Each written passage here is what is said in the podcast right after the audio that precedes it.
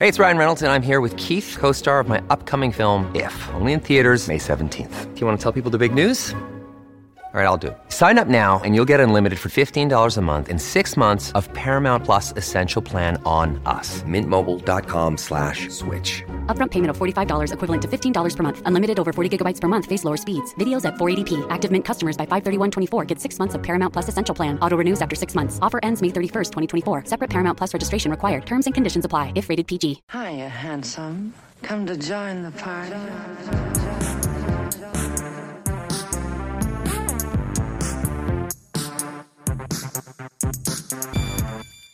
Hey, party people.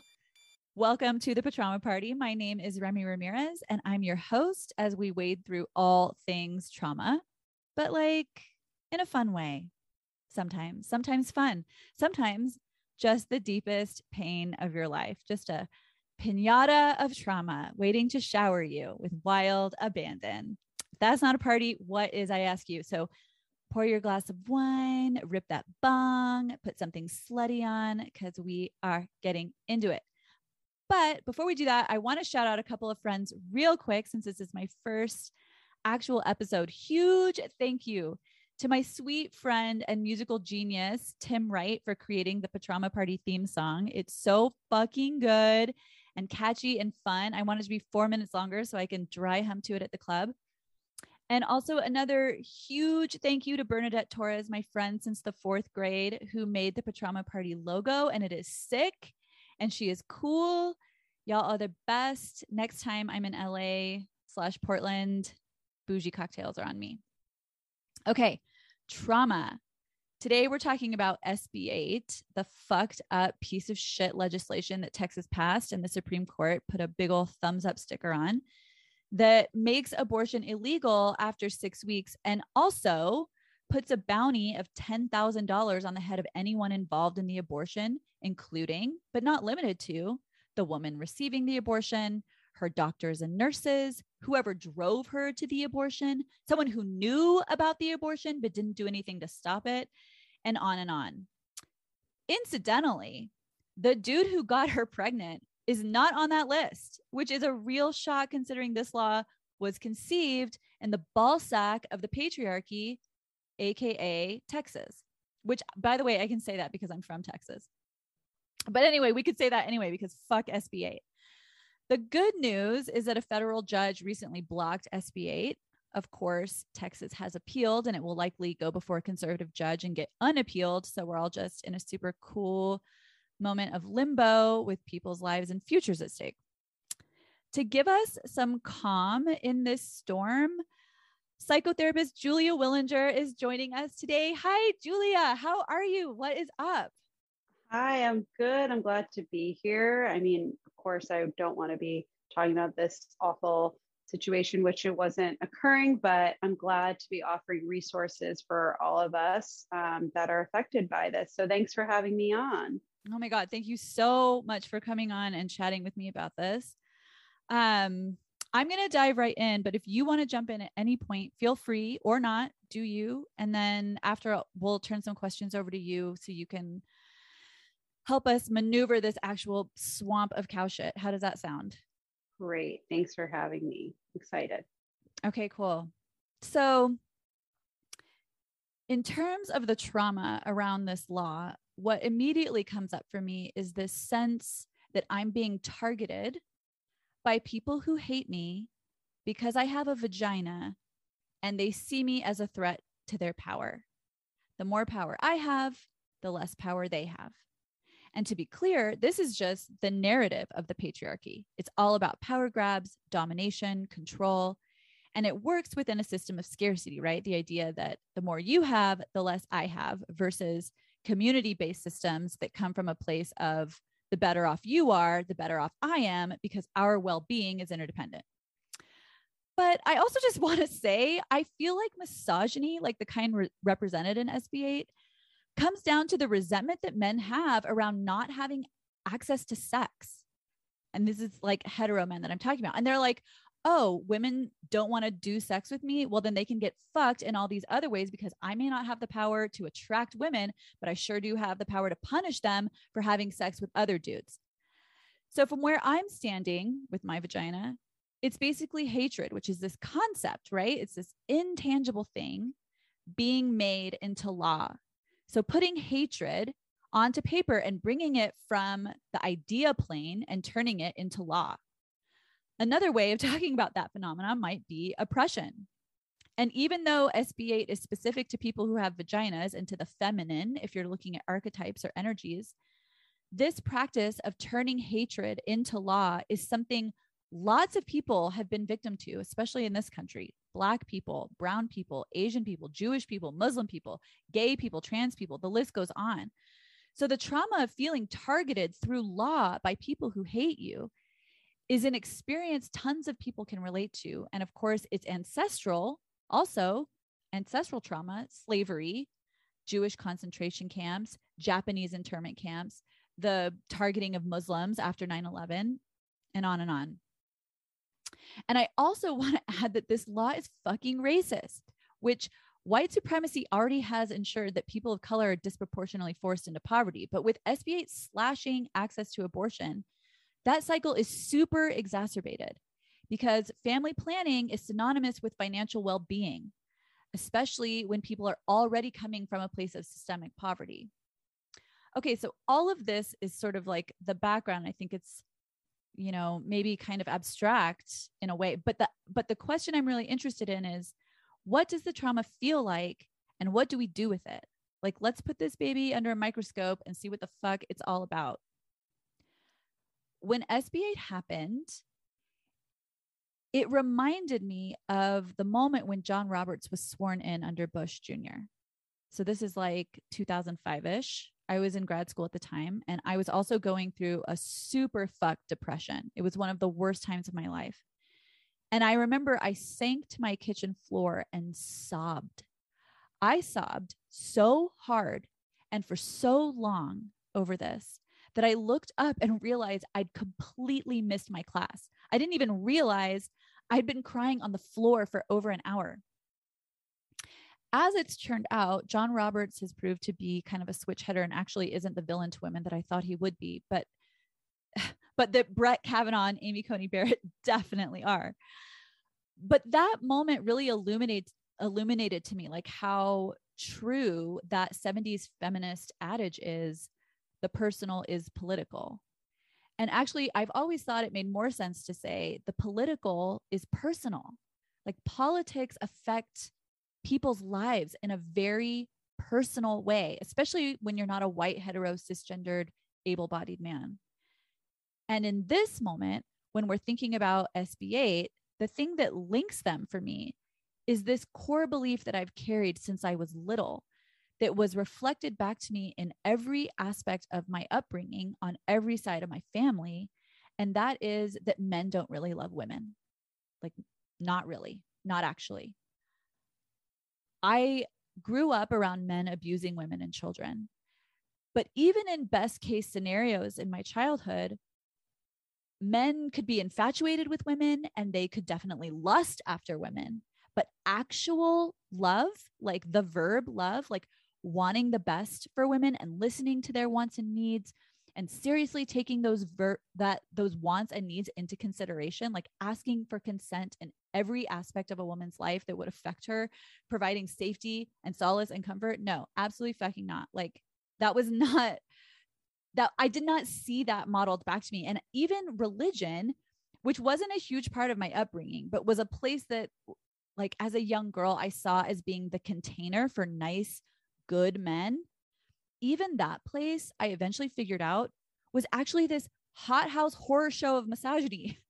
I mean, the the Bible itself is rife with it, and there are like umpteen examples. But even the story of Christ, like God just rape jams a Messiah into Mary without ever once being like, you know what, you are totally worthy of respect and consideration and bodily autonomy. Like, how would you feel about being the mother of Christ?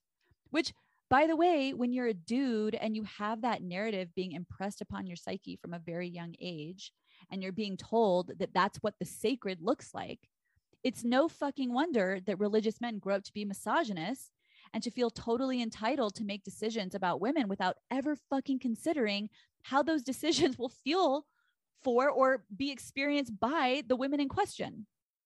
So when a law like SB 8 comes up, it triggers all of that for me. It feels super debilitating and disempowering. I feel the weight of having to navigate an entire world set up by people who hate me, which is incidentally how I also felt around my dad growing up. And so it feels really vulnerable for me. And I've said this before, but feminism itself is a trauma response. That's that's what feminism is. It's a trauma response to the realization that the exact people who are supposed to support and comfort and protect you, the men in your community, are actually the people who are attacking and undermining you. Another layer of that for me is that when SB 8 happened, dudes were fucking silent. Like, not a goddamn peep, except for like four of my guy friends. But men, men who I know for a fact are trying to fuck without a condom all the time, didn't have anything to say about it. Like, bro, you couldn't even be bothered to post one thing, really? All of that together ignited that deep core belief that I carry that men don't really love women. Because on the one hand, you have the men making these laws who you already know and expect to hate women and to undermine them. But then you have these guys who are supposedly on the right side of politics who convince you they're on your side, men who actively benefit from abortion access and supposedly support it. And they're just like, sorry, not my problem, shrug emoji. Also, BT dubs, men who, and I need to say this, men who write and push through anti abortion law also benefit from abortion access when they impregnate their mistresses, when their daughters get pregnant and those pregnancies might embarrass the family, nuns in the case of priests, and that's a true fucking story. The Catholic Church has no shame. These men are just grade A hypocrites. So I also feel like that needs to be said. And also there are are there are there men put, writing this legislation who like firmly believe in it? Yes, but I, honestly like I don't really know how many of those actually exist. Anyway, as I was sitting with all of this, a memory came up for me. When I was in the fourth grade, I was going to school in LA, and there were a, a limited number of Foursquare spots on the playground. Like maybe there were just two, as I recall. I can't really remember how many, but not that many. And I loved Foursquare. But inevitably, I would run out there with a ball, and if even one boy got in this in one of the squares, if you don't know how Foursquare works, it's basically like a big square that's made up of four smaller squares. And you can have one person in each of those smaller squares. So four people at a time. And you like throw the ball back and forth. And if it like, if you throw it out of bounds or I don't, I can't remember exactly what the rules are, but if someone gets out, if they can't catch the ball, I remember that was one. If they can't catch the ball, then they're out. If someone throws it to them and they miss it.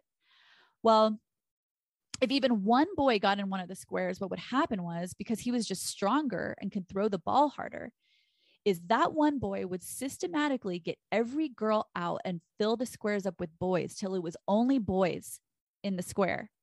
And then together, they would make sure that they never got each other out and they would just play for the whole entirety of the recess so that the girls who were waiting would never be able to get back into the game.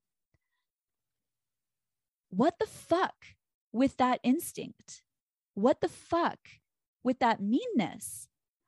I remember having tears in my eyes when I couldn't get all girls in all four squares right at the beginning of recess because I knew that meant I would just spend the whole 30 minutes standing around powerless watching the boys have fun. And I mean, what a what a fucking metaphor that incidentally is real life. The other thing is that I know I had a pretty fucked relationship with my dad, and my dad had a fucked relationship with his dad, and my mom had a fucked relationship with her dad and her stepdad. And I know that because of that, I experienced the masculine through a filter of heartbreak and betrayal and resentment. And I know all of that is at play when laws like SB 8 come up because my family system becomes full screen now, right?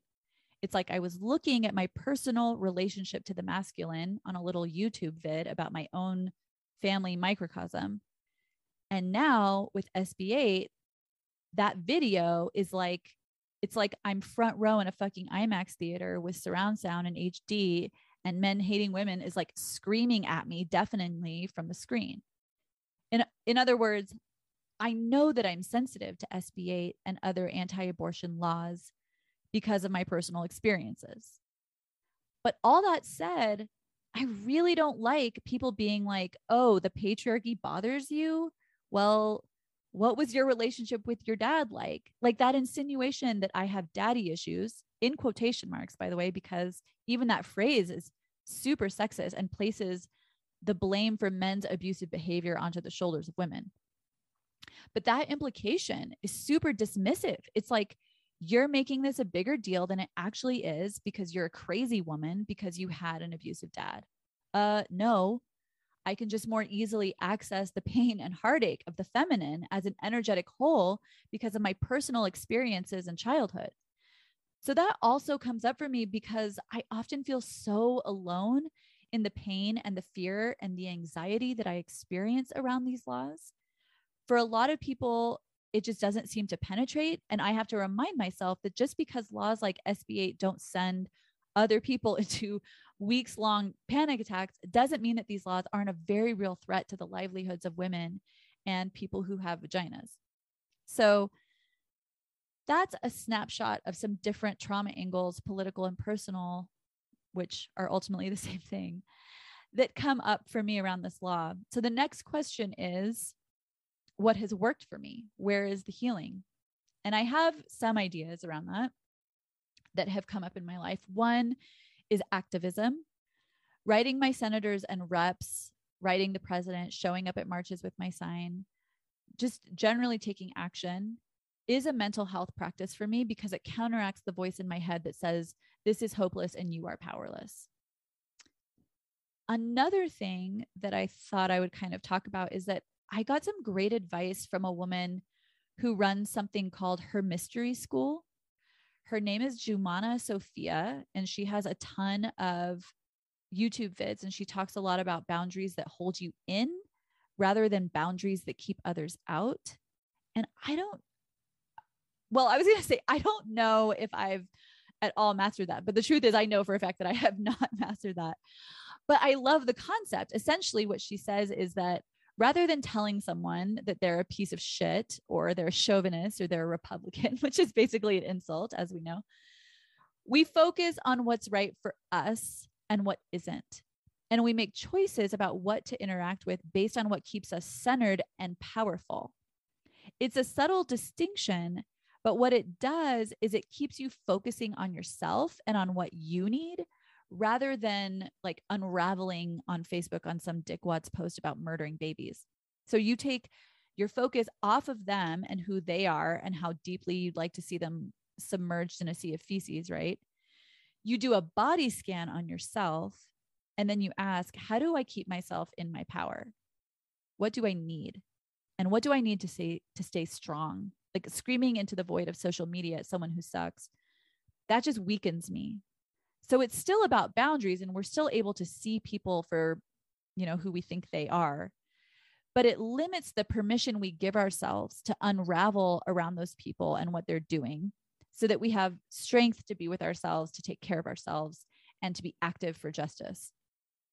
A third thing, and this is so abstract, but I wanted to add it in case it's helpful to anyone. And it may not be helpful to anyone, but I'm going to do it anyway there's something healing for me in remembering that the universe, like actual outer space, not like, um, you know, Palo Santo universe, but like actual science, does fucked up stuff to other parts of the universe, like explosions that eat up galaxies and shit. Look, I'm not a scientist and I, I don't know galaxy star facts. Okay. But I do know that creation and destruction are natural laws that govern literally everything. And sometimes, rather than feeling so personally attacked by oppressive politics, it helps me to think of these people as just dark forces in the universe, just like out there causing chaos and destruction. And if I can zoom way the fuck out, I can realize that this is just an echo of the most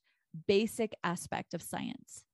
And somehow, though it doesn't change anything in terms of justice, it helps it feel less personal to me.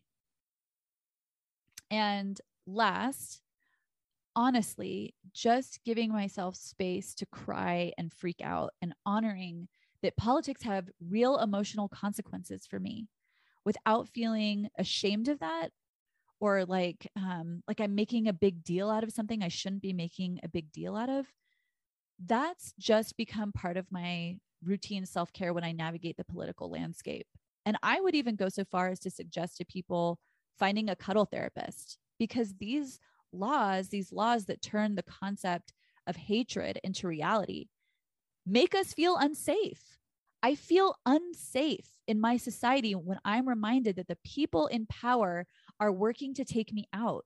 I feel unsafe when I'm reminded that the people in power, these members of my community, I want to say tribe, but I think that's a problematic word. Um, but we don't have a better word for it. um, the members of my community, yeah, that they hate me, that that is a legitimate reason to feel unsafe and i get to cry and have a panic attack when i'm reminded of that i'm not going to make myself feel even more unsafe by telling myself i shouldn't feel what i'm feeling around these laws because i don't live in texas or i'm not currently pregnant or whatever like i've heard echoed on you know in social media comments no, I create a safe space for the totally reasonable and appropriate emotional response that happens when I am reminded that many of the people who wield power in this country are not on my fucking team and don't want to see me succeed. So that's that's that's what's up. That's where I am with it. And Julia, I would love to bring you into this conversation and ask you some questions about this. Um, and just like hear how you've been interacting with this and what your thoughts are. So, um, the first one is obviously there is tremendous anxiety for people who can get pregnant right now with SB8 in the world and a conservative majority Supreme Court. How can we take care and soothe ourselves when we feel overwhelmed and frightened? Yes. And I just want to just like echo both the sentiment that you brought in and your vulnerability with sharing the parts of this that have affected you on so many levels. And I'm always so, um, yeah, it just, I'm always so grateful for you bringing in your vulnerability and your own suggestions too. And thanks. You know, you've listed so many. Um, I'm hearing already the part of you that feels that can potentially collapse into this helplessness and hopelessness and how activism meets that part of you and empowers you so you, so that helplessness is not there as much and i'm assuming in that you know at some of some points in it you're not on your own right there's a community that you're either going out with or some mm-hmm. on your own but such a big part of this like you said is feeling unsafe and potentially targeted and finding other like-minded people who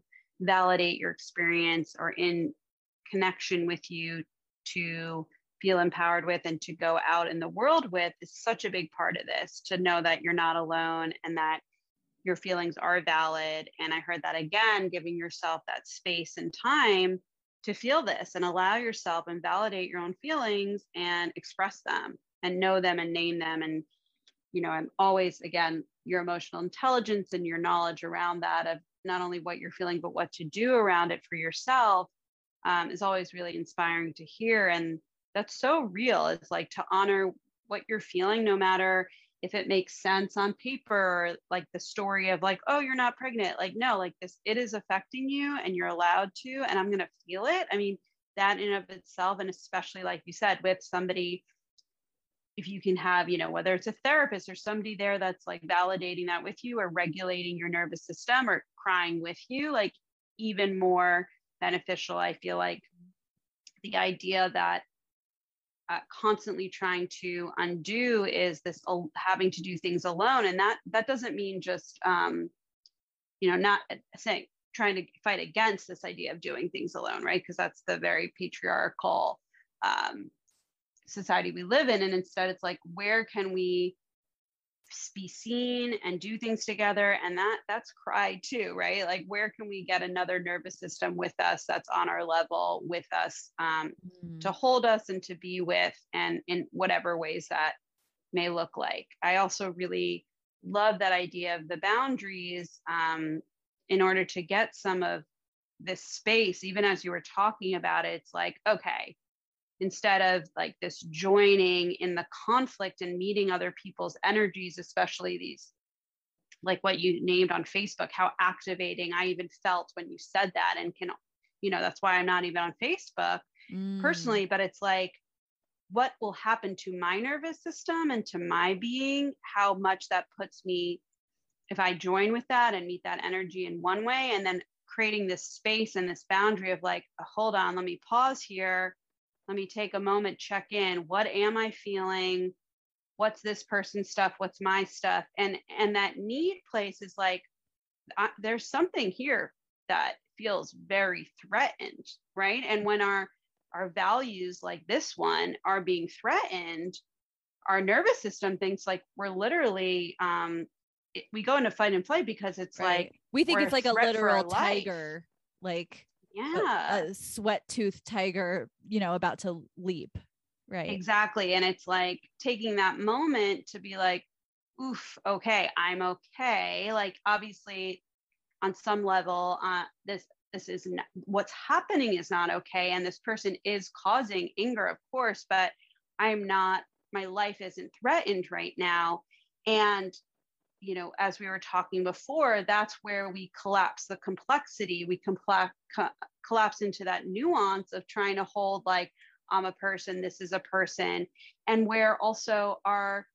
our values and our ideas about politics aren't who we are as a person, but so many of us, and Adam Grant, the psychologist, talks about this lot, a lot. Like we feel so threatened in these moments because we think it's our personhood mm. about our f- feelings and our philosophies, but this right and wrong about us as humans, but it's just our opinions that those don't make us who we are. And we lose sight of that because of how threatening it feels on what we f- believe in. And I think that's why we're in such this divisive state uh, right now, right? It's like vax, anti vax. Um, mm. You know, we've been here before like with some of these issues, but they just seem so intense right now that a big part of the healing space for me is to try to not collapse my own complexity, right? Not to dehumanize others and myself. And it's so mm-hmm. hard because when we're our it's nervous so systems, it's so hard. And this is like, this is asking a lot. So, you know, of myself and of others to not get into this right and wrong. Um, especially when it feels so right and wrong, right? Mm-hmm. Um, but I just notice if, you know, I'm not even trying to build compassion for somebody in those moments, mm-hmm. but it's that that pause of like, oof, okay, like I, I understand what's happening here and why my nervous system and why I'm reacting this way. Yet I'm just going to take a pause and self soothe. So you mentioned how to take care of ourselves. And you know, whether you have access to that taking a pause or not, like I'm not gonna, that is also a practice, right? In these moments where it just feels so devastating, um, th- those moments of can we pause in the moment? And if not, okay, we can't pause in the moment. And when I mean that, like, you know, when we're actively talking to somebody who has different values than us, when we're reading the news, um, we're going to go into a hyper arousal state, right? Where we're just so angry um, when we can come down from that state or even learning and knowing like oof if i read the news right now there's a high chance that my nervous system might get dysregulated or if i speak to that person. So i like to safety plan ahead because i really think it's creating a boundary for myself and for this other person. And then you know that could hopefully ripple on but it's like if i'm going to do self-care and i start to track myself and know what's going to make me upset I get a, I have so much more choice and agency. So does that mean like not even like to the point of am i going to not read the news or go on social media or am i going to just like minimize it? And if i go on like what are the practices i'm going to do before during and after? Am i going to take a deep mm. breath? Am i going to take a bath. meditate on take a bath after? And like even during it am i going to rock back and forth? Am i going to hum? Like how activating can this material be um, and being okay with that. Like that's you know being okay with understanding the the flow of our systems is so empowering i think. And in the world we're in now like safety planning with the news and politics like you said almost everything is political these days. But you know i think when we're choosing to go on uh, social media or read certain news or interact with certain people we can plan around um, what's going to how am i going to take care of myself in this moment? And there's so many ways to do that. Um, you know am i going to call a friend afterwards? Am i going to yeah just notice if i'm if i'm leaving my body as i'm reading this can i take a deep breath every other line of this news? Can i call on an image of something that makes me feel like uh, something that really struck me as you were talking about is this zooming out and for me that's so important is to have these spaces where i can like kind of see the bigger picture because in those moments it's so hard to right? Yeah. Um so am I going to go in even before and do a zoom out, which is like remembering this tree I love in this park?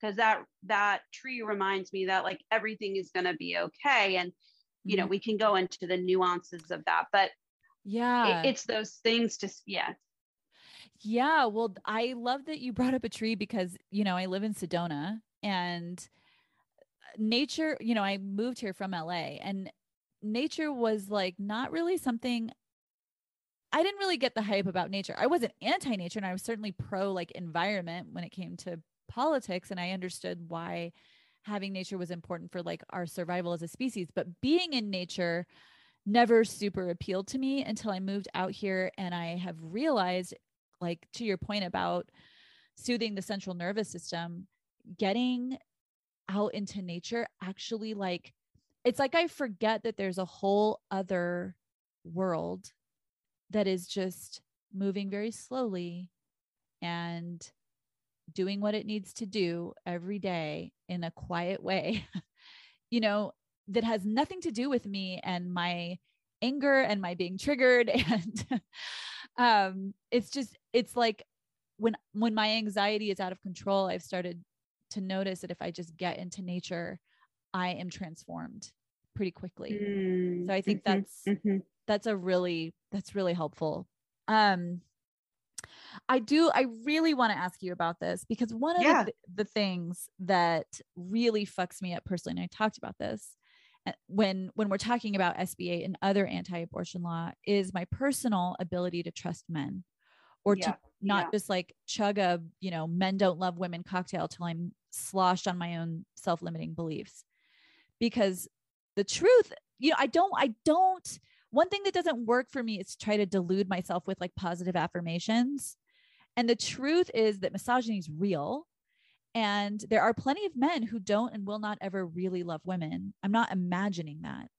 And even though I know it's not the whole truth, it gets super activated around these anti abortion laws, both because of the dudes who write them and because of the dudes who purport to be on our team, but then don't have a thing to say when these laws are put into action. So, what do we do? And and this this won't apply to everyone, but I'm single, you know, and like it's not helpful for me to view men through a lens of these people cannot possibly know what love is. yeah. And they can't ever love me, you know, like there's not, you know what I mean? It's just like, it's not fucking helpful. It's not true. But there is an element of truth to it. And it's, um, the element of truth gets super triggered um, in these moments. So, what do we do to stay open and loving um, around, at the very least, the idea of men when we're triggered in the wake of these laws?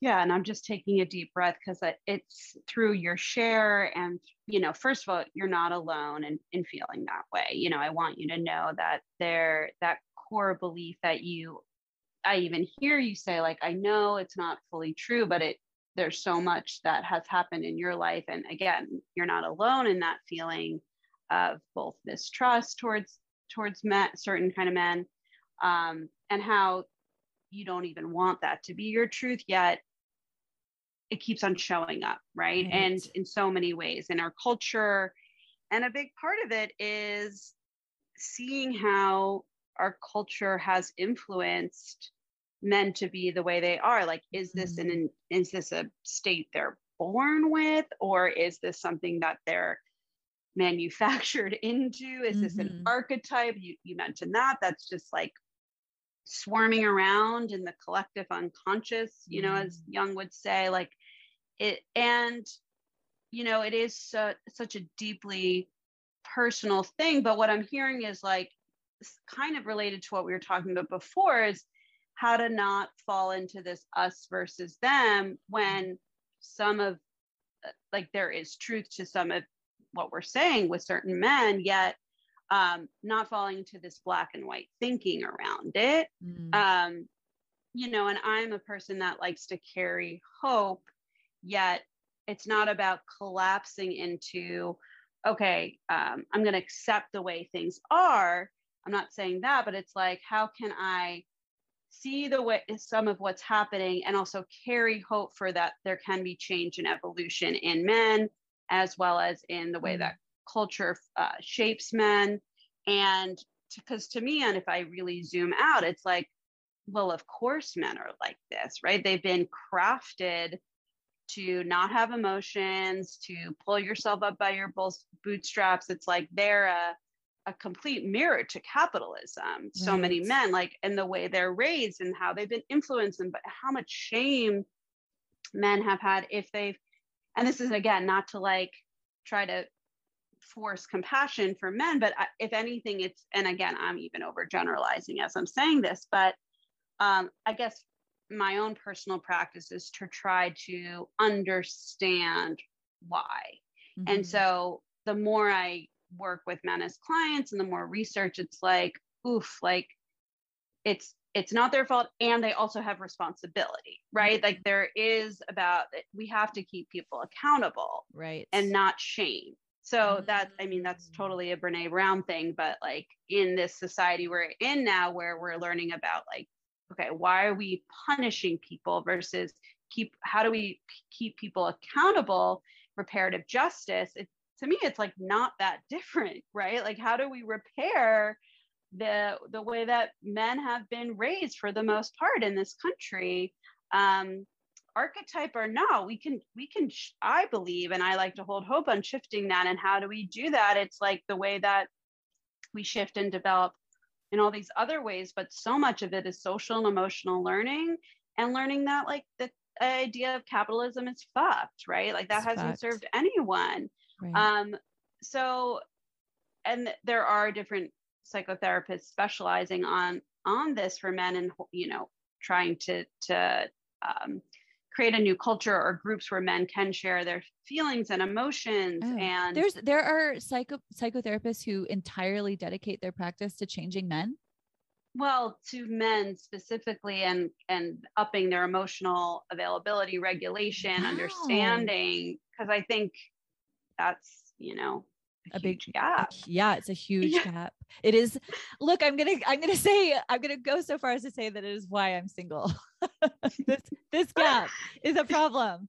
Wow, cool. I didn't know that. That's really cool. And I yeah, there's a ton of men's groups these days that are about you know I don't know. Some people hate this term, but like you know detoxing masculinity. Um, you know how do we like maybe it's reframe you know mm-hmm. masculinity or um, de-shame feeling emotions and understanding them and feelings and being open and right. talking about them for uh, you know i think we're talking about a specific male population and uh, i think i also cut you off so i wanted to pause because what were you oh. going to say no I, i'm i'm like enthralled i think i was just going to say um Oh, that I I loved what you said.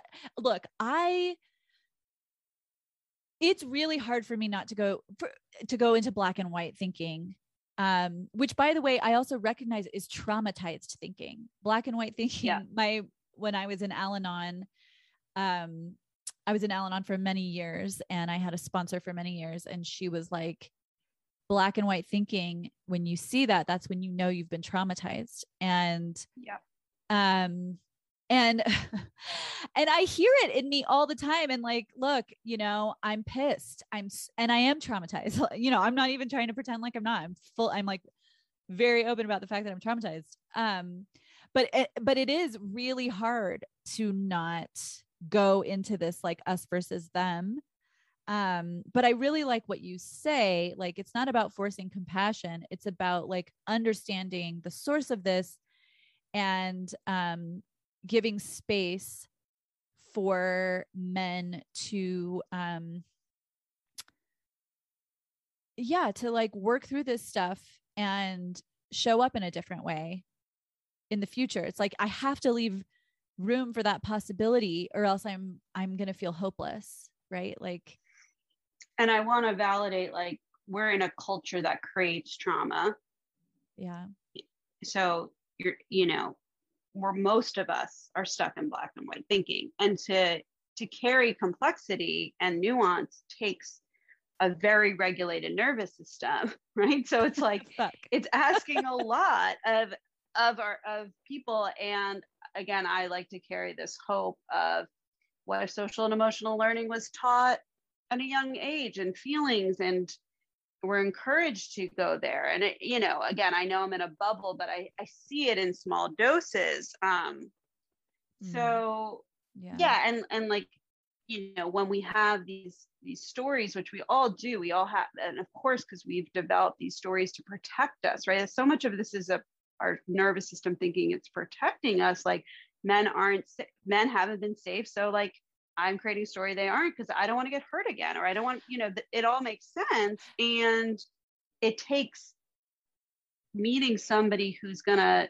even open a window to see differently or or trying you know which is it, that also takes an opening in the nervous system to let that in and it, it's these are not easy things can i ask you I, because I would love to be a fly on the wall of a therapist and her male client. Um, ha, do you find that men that your your clients who are men that they talk to you about not feeling safe? Yeah, you know, and I, you know, I, I often question is a certain certain type of male that's open to therapy to begin with, mm, um, right. just based on the population I'm seeing. So eh, you know, you have to take everything I say with a grain of salt. But yeah, and like you know, I see men from all different backgrounds and different ages mm-hmm. where um, they have their own dysregulation or trauma um, in the world about being a man and it, or but it's it's not so much that's not the story per se but it mm. can be like fear of being being a sensitive male mm. you know and how that's affected them or fear of failure and mm. not kind of making it in a very specific again capitalistic way like you know and then some things are exactly the same as as non-binary female, you know, you name it, um, this like core, the core shames that so many of us carry of like, something's wrong with me and how that mm-hmm. shows up. You know, that's, I think, such a core wound of an evolutionary wound, but especially in our culture that plays on that and tries to feed the story of there's something wrong with you. So don't tell anybody what you're feeling, mm. thinking, or doing, mm. no matter the gender or um, orientation or, you know, there's always everyone has stuff right. um, that they feel ashamed of and want to hide. I, I, mean okay, i'm saying everyone a lot of people mm-hmm. um, that are that are bringing it into consciousness and therapy is bringing things into consciousness. So the type of person who's going to do that by choice some people are forced into therapy. Right. so that's a whole other um, that's a whole other thing. yeah. yeah.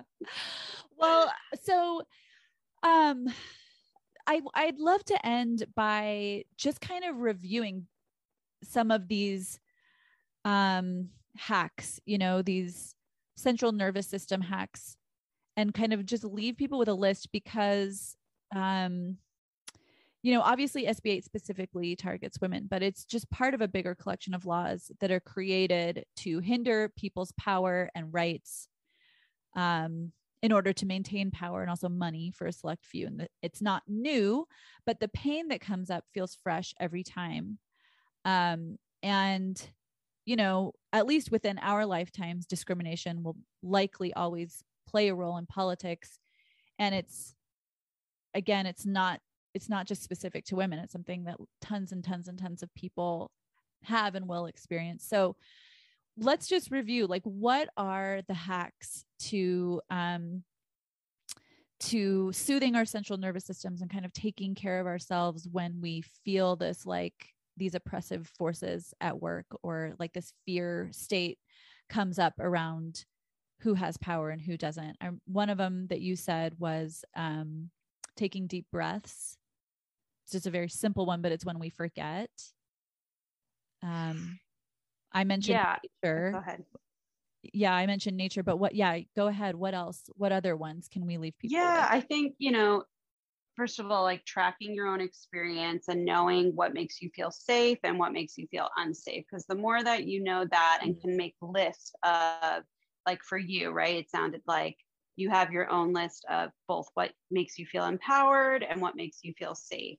And the more resources and support you have, and this is something I learned from my training, the relational center, but I think the better. So identifying that and literally making a time. list. yeah, And, and making a list of and that so that you can make a safety plan for yourself so is it talking to a friend which friend is it which friend do you feel like you can be your vulnerable messy self Mm. um, feeling supported feeling not alone like i think there's something about feeling so targeted in this one in particular and feeling helpless like what makes you feel empowered um, for safety then empowerment and for you that's like activism and remembering your boundaries and this is not all my stuff. Like what where is that in your life too? Where what makes you feel empowered? Not alone empowered gives you hope. Like i think hope is huge. And when i heard you talk about zooming out and and that reminds me of nature but also like do you have bigger meanings around trust or spirituality or source Mm. and those practices Mm. I think are so important because, like you said, when you're in nature, you forget about everything else, right? And we Mhm. need those moments. We need those moments of pleasure and trust and zooming out, um, especially in these moments that like grip us. Mm. Um, I love And- the idea of pleasure as uh as as like a mental health practice. a hundred percent. Like, you know, uh, Adrienne Maree Brown is all about pleasure activism. And, you know, the more we can do things in our day that are anti-capitalist, and I think this Mm. is related to the, you know, this um, SB 8, it's like living a activism can look so many ways. It's like, I'm going to take a nap today, right? Like these little things we can do that really fill us and make us feel um, empowered or just like we're doing something for ourselves and not for the, this culture, not buying in, as well as like, can we do things that feel like they're planting seeds for a different culture, a different future, a different universe? And in the back of my head, I've like climate control and like the earth, you know, whatever's happening with that. I'm trying to push that to the side in the moment, but No, but I love Um, that. Totally. Yeah, because it does make us feel like it's taking um what is my my my sponsor used to say taking contrary action. yeah, It's like I feel this thing feels fucked, but if I go over here and um you know plant some oxygen creating you know I don't know foliage then then I'm taking it maybe it's not like I have single-handedly um ta- taken out SB8 but like I'm doing something over here that is creating a better world and ultimately that's what I want. yeah and you know it, it- that's reminding me as you said that i'm thinking like what keeps you present and when you know not just this whole mindfulness thing but really like there's something about doing the things you love whether it's cooking or something of action where you're so in the moment that you can enjoy the moment because really that's Mhm. all we have. You know, it's re- dancing and movement. I was going to say is Yeah. so big, like especially after an emotional experience, you want to shake off your body. Like Mm. the research they're doing about emotions and the cycles that they take, and when you look at animals, they shake after a trauma experience, and Mm. whether it's shaking or tapping, or even if you've been catcalled, I think was the example that Mm. they gave um, it's, you got to talk about it with people and, and share it but you also have to move the body and and get that emotion uh, through its full cycle. So and movement is great too that all the research about power poses and Mhm. lengthening the spine and even mimicking a wonder woman pose uh, does something to your system that makes you feel empowered. So there's I, there's so much about the body. It's so much we store that it's so important to do so many practices um, that's why i think rocking and humming which is what Resmaa Menakem talks about um, a lot about like soothing the nervous system. Is it singing for you? Is it humming? But i also think specifically for this one is the community like finding community where you feel felt heard and seen uh, to be held in this finding a therapist or whoever some spiritual person whatever it is that aligns with you and your values. So um, It's you feel honored and seen in what you're feeling and, and get to own it. And then, of course, self compassion, like for how hard this is, right? Like using mindful self compassion and whatever tools or resources. I love Kristin Neff's meditations and Tim Desmond, all about giving yourself that tenderness and care of, about this, but also how hard it is to be a human right now Mm, and feel so out of control yeah. um, and with the uncertainty and all those techniques, all the meditations and the worksheets you can do around that um, to really to really hold yourself with tenderness in these moments.